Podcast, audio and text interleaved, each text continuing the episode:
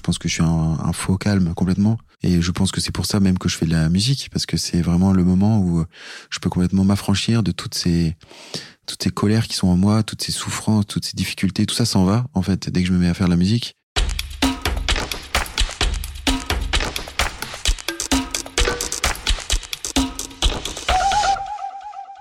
Bienvenue dans Puzzle.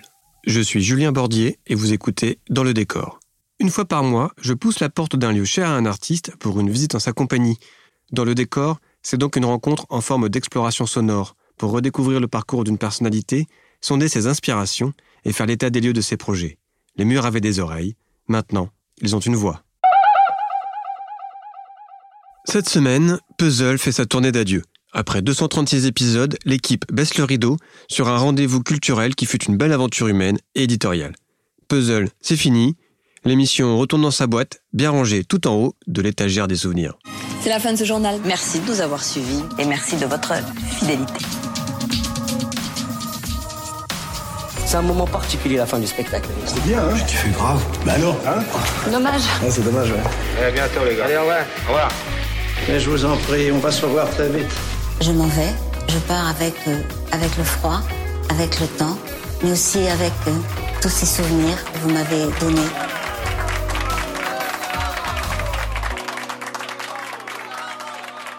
Mais avant de commencer cet épisode, nous souhaitions vous présenter notre nouveau partenaire. Même les bonnes choses ont une fin. Ce n'est pas Ben Mazoué qui dira le contraire. Le troisième album du chanteur s'intitule Paradis. Il y raconte la découverte d'une île paradisiaque, La Réunion, où il a établi un temps ses quartiers, en famille.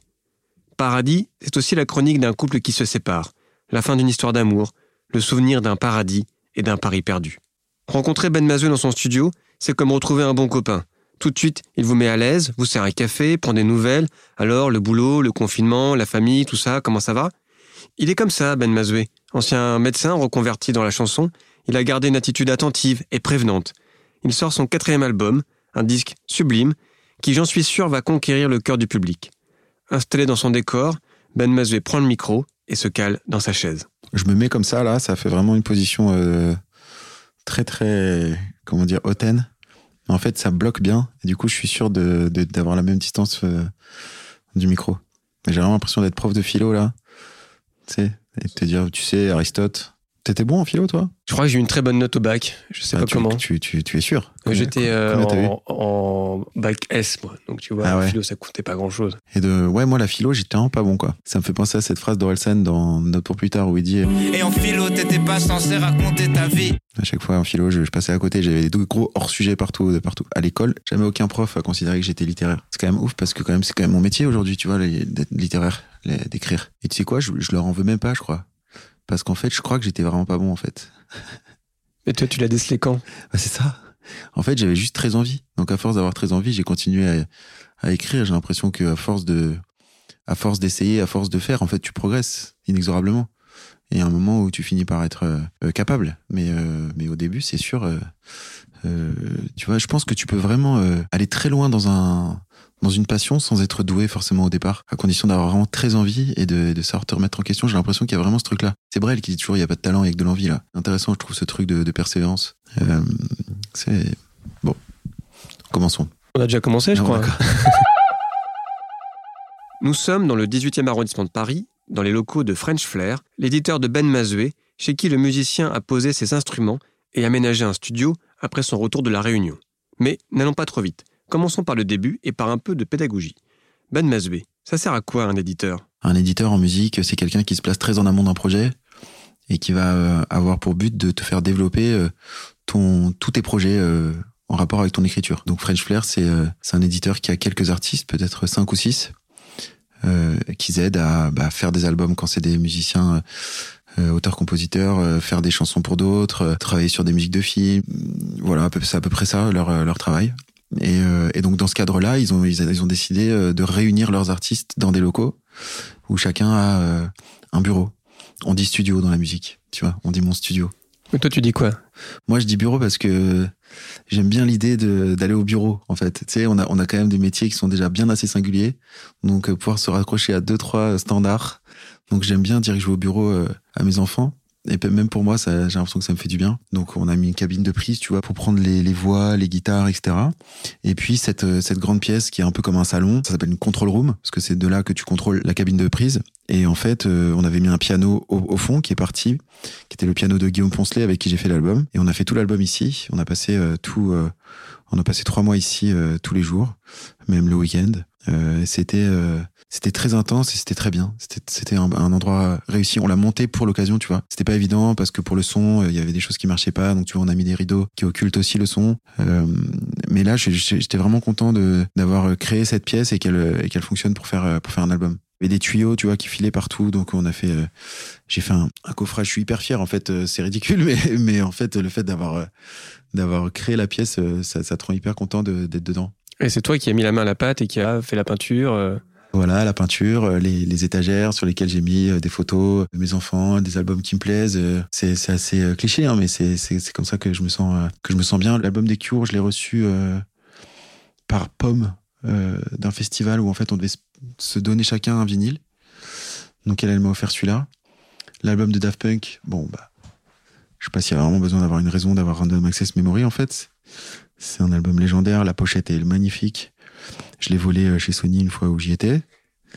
Euh, L'album de Jimi Hendrix, c'est pareil, c'est le, c'est dans le double cadeau de, de Pomme. Et, euh, et puis l'album Paradis, ouais, qui est que c'est un peu d'actualité, donc du coup je le mets. Et devant, il y a une baleine, une baleine en poterie, qui a été faite par mon parrain, qui est potier en fait. Et cette baleine, c'est mon père qui me l'a offerte au moment où, pour la première fois, j'ai eu un, un local pour faire de la musique, tu vois. C'est, il était encore chez moi, le local, mais je l'ai mis euh, et je sais pas, pour moi, c'est symbolique de mon de mon bureau, tu vois. À un moment, si, si quand on fait des mix ici, je dis que ça a été enregistré au studio, la baleine. J'aime bien cette baleine, je sais pas pourquoi. Alors, il y a une question pour moi qui est fondamentale.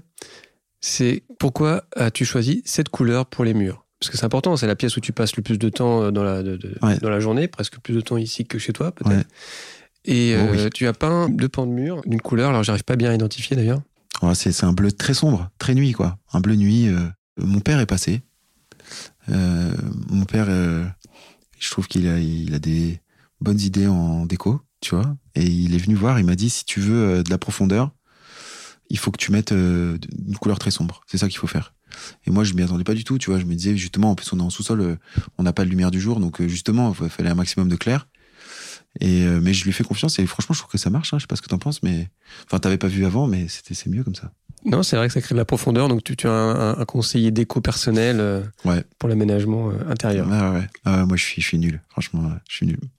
Pour te dire, pour meubler cette pièce, j'avais un certain budget. Et, et donc, je, vais, je, je vais chez un antiquaire suédois qu'on connaît tous. Et euh, je passe, j'arrive et je me dis, en fait, le problème que j'ai, moi, c'est chez cet antiquaire suédois, c'est que, tu sais, quand je vais dans les showrooms, là, il y a un petit truc qui me plaît dans le showroom, je l'achète. Puis après, il y a un autre petit truc qui me plaît dans un autre et je l'achète aussi. Et en fait, mis, mis ensemble, tout ça, bah, ça marche pas du tout. Quand j'arrive chez moi, ça n'a pas du tout l'effet que ça avait chez cet antiquaire suédois. Donc là, qu'est-ce que j'ai fait? Je suis arrivé, j'ai vu un salon que je trouvais vraiment euh, joli, vraiment réussi, qui était exactement dans le prix, euh, euh, dans mon budget, et j'ai acheté exactement le salon. C'est-à-dire le tapis, la table basse, le canapé, euh, les chaises en, en liège sont viennent exactement du, du, du salon de ce showroom de cet antiquaire suédois. Exact, c'était ça. Comme ça, j'étais sûr de pas me tromper. Donc tu Voilà. vis dans un Aucun catalogue euh, d'antiquaires suédois. Voilà. Bah, c'est, c'est- Aucun goût. Mais ça fonctionne. Ça marche. En plus, je le dis à personne. Là, je- là évidemment, je, maintenant tout le monde le saura. Voilà, mais- personne, oui, personne n'écoute ce podcast. Il n'y a, pas de- y a pas de problème. Cela fait seulement un an que Ben Mazoué a investi ce nouveau décor parisien. Auparavant, il avait posé ses valises à La Réunion. Vivre au paradis, un rêve devenu réalité. La Réunion, ça représente euh, un endroit euh, dans lequel je pense que je pourrais y mener une existence entière, dans, le- dans lequel je me sens bien. Et, pour, et, et- pourtant, j'ai pas eu euh, euh, d'ancêtre euh, ni de vécu particulier dans cet endroit. C'est juste le jour où j'ai mis les pieds là-bas, je me suis senti bien, je me suis senti euh, l'envie d'appartenir au lieu. Et je trouve que ça arrive souvent aux humains d'arriver quelque part et de se dire ah ici je pourrais poser mes valises quoi. Je me sens bien ici.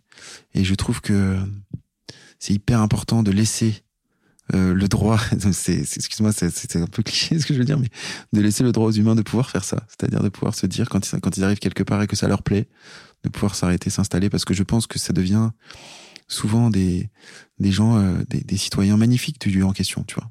J'y suis arrivé pour la première fois pendant que j'étais étudiant. J'avais fait un stage là-bas. J'avais donc euh, adoré, là, c'est bon, j'étais fait le topo. Et ensuite, euh, je me suis dit, bah, j'aimerais bien retourner un jour euh, avec femme et enfants pour y vivre. Après, la vie a fait que, pas évident, tu vois, en tournée, la tournée euh, en métropole, euh, quand, quand t'habites à La Réunion, c'est pas simple. Et puis, euh, ma femme, la mère de mes enfants, elle, avait un métier qui permettait pas du tout de vivre à La Réunion. Et puis un jour, les étoiles se sont alignées, c'était possible. Ma tournée se terminait, je partais sur un nouveau projet. Ma femme aussi terminait un boulot, voulait partir sur un nouveau projet. Donc c'était le bon moment. Et donc on a fait ce projet de partir et de partir là-bas. Et euh, j'en parle pas mal dans l'album, mais partir globalement, s'exiler en famille, c'est quelque chose de de- d'ultra euh, nourrissant, enrichissant, intéressant, épanouissant. Enfin, ça, ça plein de trucs en sens. C'est super bien. Et tu le racontes dans Divine Exil. Je le raconte dans Divine Exil, exactement. Et on prend tout ce qu'on a planqué à la banque et on se barre loin d'ici.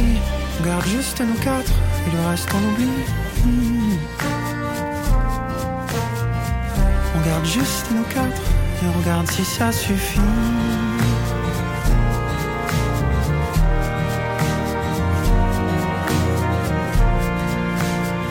Je suis sûr que ça suffit.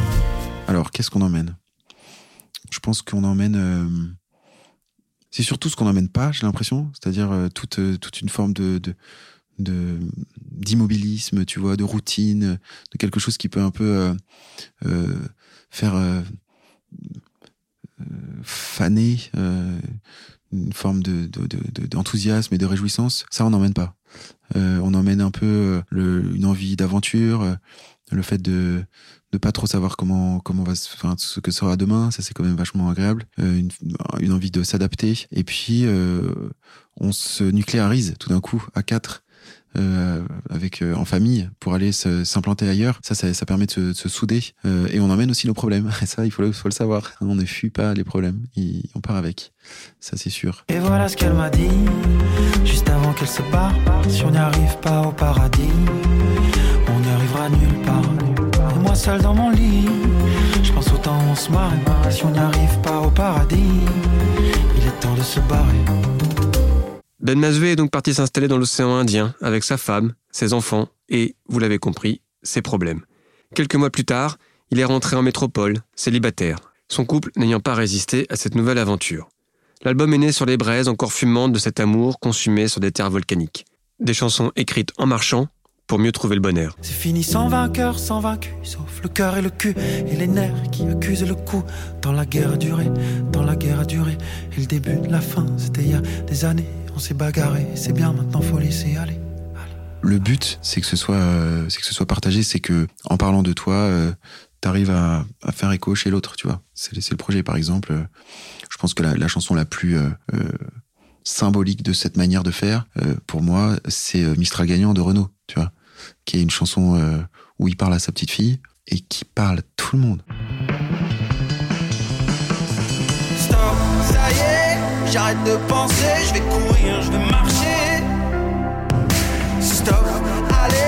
J'arrête de me presser, je vais courir, je vais marcher, je vais sourire. Est-ce que ce morceau, quand je marche, tu as des retours particuliers? Est-ce que tu as le sentiment d'avoir touché peut-être quelque chose là, qui correspond peut-être à l'ère du temps, qui correspond aussi à, à un, moment de la vie, ou aussi quand on est euh, assailli par euh, ses responsabilités de, de père, de mari, de fils, euh, on a le besoin d'aller marcher, d'aller euh, courir, ou d'aller en tout cas euh, s'oxygéner. Et j'ai l'impression que cette chanson, ce morceau, touche euh, un peu dans le mille. Moi, j'ai, beaucoup de plaisir à le chanter parce que euh, il est, euh, il est, euh, il est pas comme les autres. Enfin, il est pas comme les autres. Disons que ça n'est pas une chanson d'amour. Donc c'est rare. Moi, j'ai quand même beaucoup de chansons d'amour et ça me va. Mais ce morceau-là, il parle vraiment d'autre chose. Et c'est en ça déjà, ça m'intéresse de le chanter. Ça me plaît de le chanter.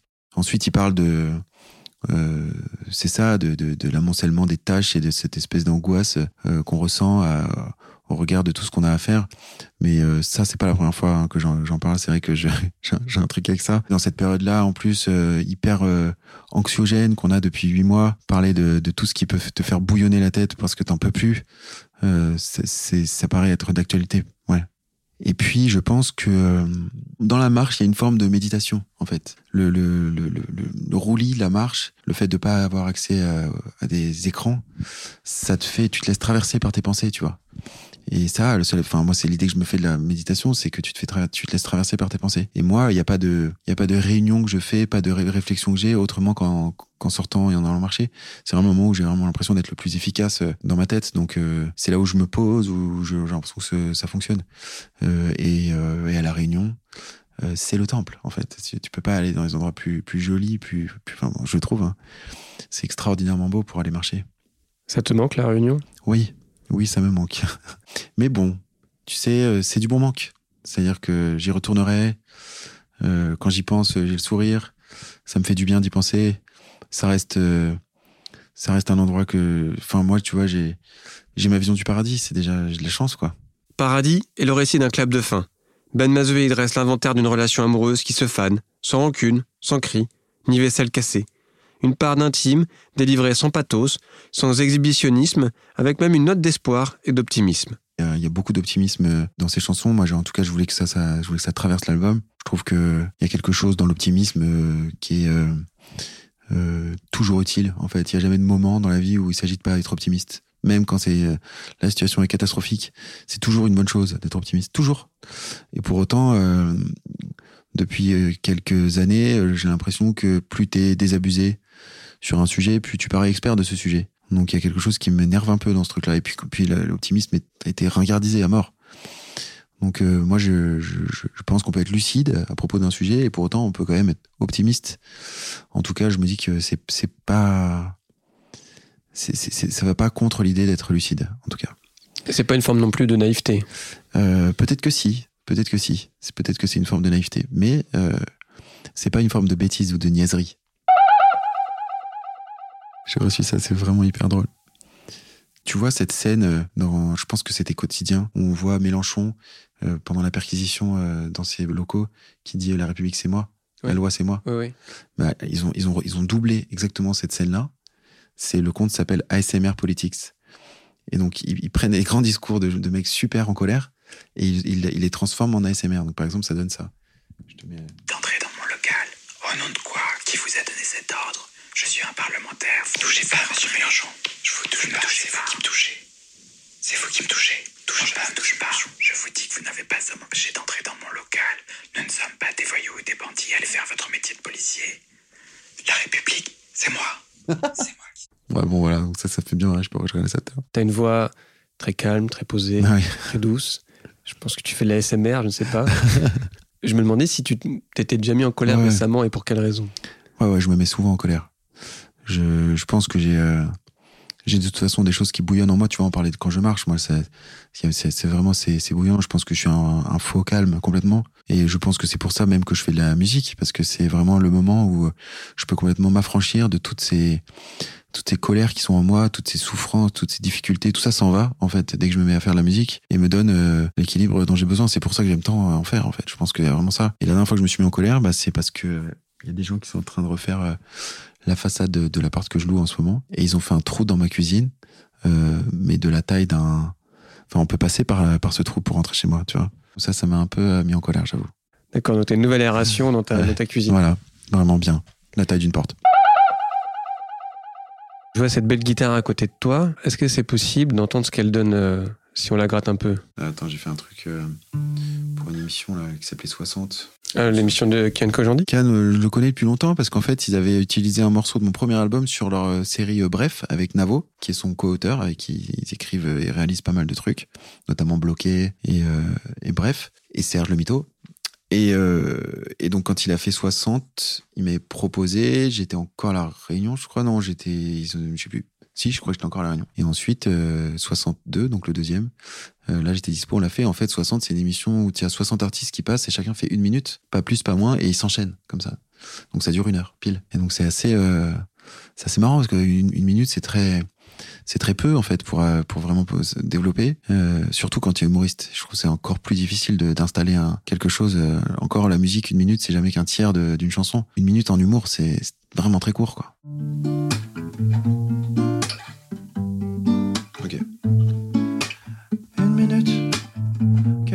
J'en fais Allez, une minute, qu'est-ce que j'en fais Une minute, qu'est-ce que j'en fais Une minute, qu'est-ce que j'en fais Une minute, j'irai parler au loup, lové, lové dans ma peau, je lui dirai des mots doux. Oh ouais, pour qu'il oublie ses crocs, j'irai prendre dans mes bras ceux qui sont là depuis toujours ceux que j'aimais là dans les alentours, leur dire que j'ai été heureux, que c'était vraiment bien et qu'on s'est pas trompé en prenant ce chemin parce qu'avant tout, il a suffi de vous pour que ça vaille le coup. Une minute, qu'est-ce que j'en fais? Une minute, qu'est-ce que j'en fais? 60 minutes saison 2, avec entre autres Ben Mazoué, est à découvrir en ce moment sur Canal+. Vous retrouverez le chanteur sur scène en 2021, enfin, si tout va bien. Avant de le quitter, j'ai demandé à mon hôte les trois disques qu'il emmènerait avec lui sur une île déserte. C'est son cadeau de départ à Puzzle. Je pense que je prendrais euh, un album de Renault. Je pense que je sais pas exactement lequel, j'avoue, il faudrait que je me réfléchisse, je, réfléchisse, mais celui où il y a Mistral Gagnant et La Pêche à la ligne, je pense que c'est Mistral Gagnant dans cet album. Euh, je pense que je prends euh, le un album d'Otis Redding, je pense que je prends le best-of là que mon père avait, parce que je m'en suis toujours pas lassé. Et euh, j'écoute ça depuis que je suis petit, euh, très souvent. C'est très rare quand même les, les, les, chansons dont on se lasse pas. Et donc comme là, je vais tout seul sur l'île déserte, faut pas que je prenne un truc euh, qui me lasse, tu vois. Donc je prendrai lui. Et en troisième, hmm, c'est ça, il faut des trucs qui te lassent pas, il faut des, faut des intemporels. Donc je pense que je prendrai Prose Combat de MC Solar. Qui est, je crois, impossible à écouter Ouais. aujourd'hui. Et oui, Il faut l'avoir en disque, sinon on peut pas le trouver euh, ni en streaming ni en disque. Mm. Euh, et oui. C'est en, c'est en ça qu'il est encore plus précieux, je trouve. Puzzle, je le répète, c'est fini, mais j'espère très vite vous retrouver pour de nouveaux épisodes de Dans le décor, peut-être sous d'autres latitudes. Merci beaucoup le puzzle. Puzzle ou le puzzle? Puzzle. Euh, puzzle, puzzle. Merci beaucoup puzzle. Et euh, c'est pas parce que c'est fini que c'est fini. Hein. Je te laisse avec ça. Et comme le dit Daniel, ce n'est qu'un au revoir.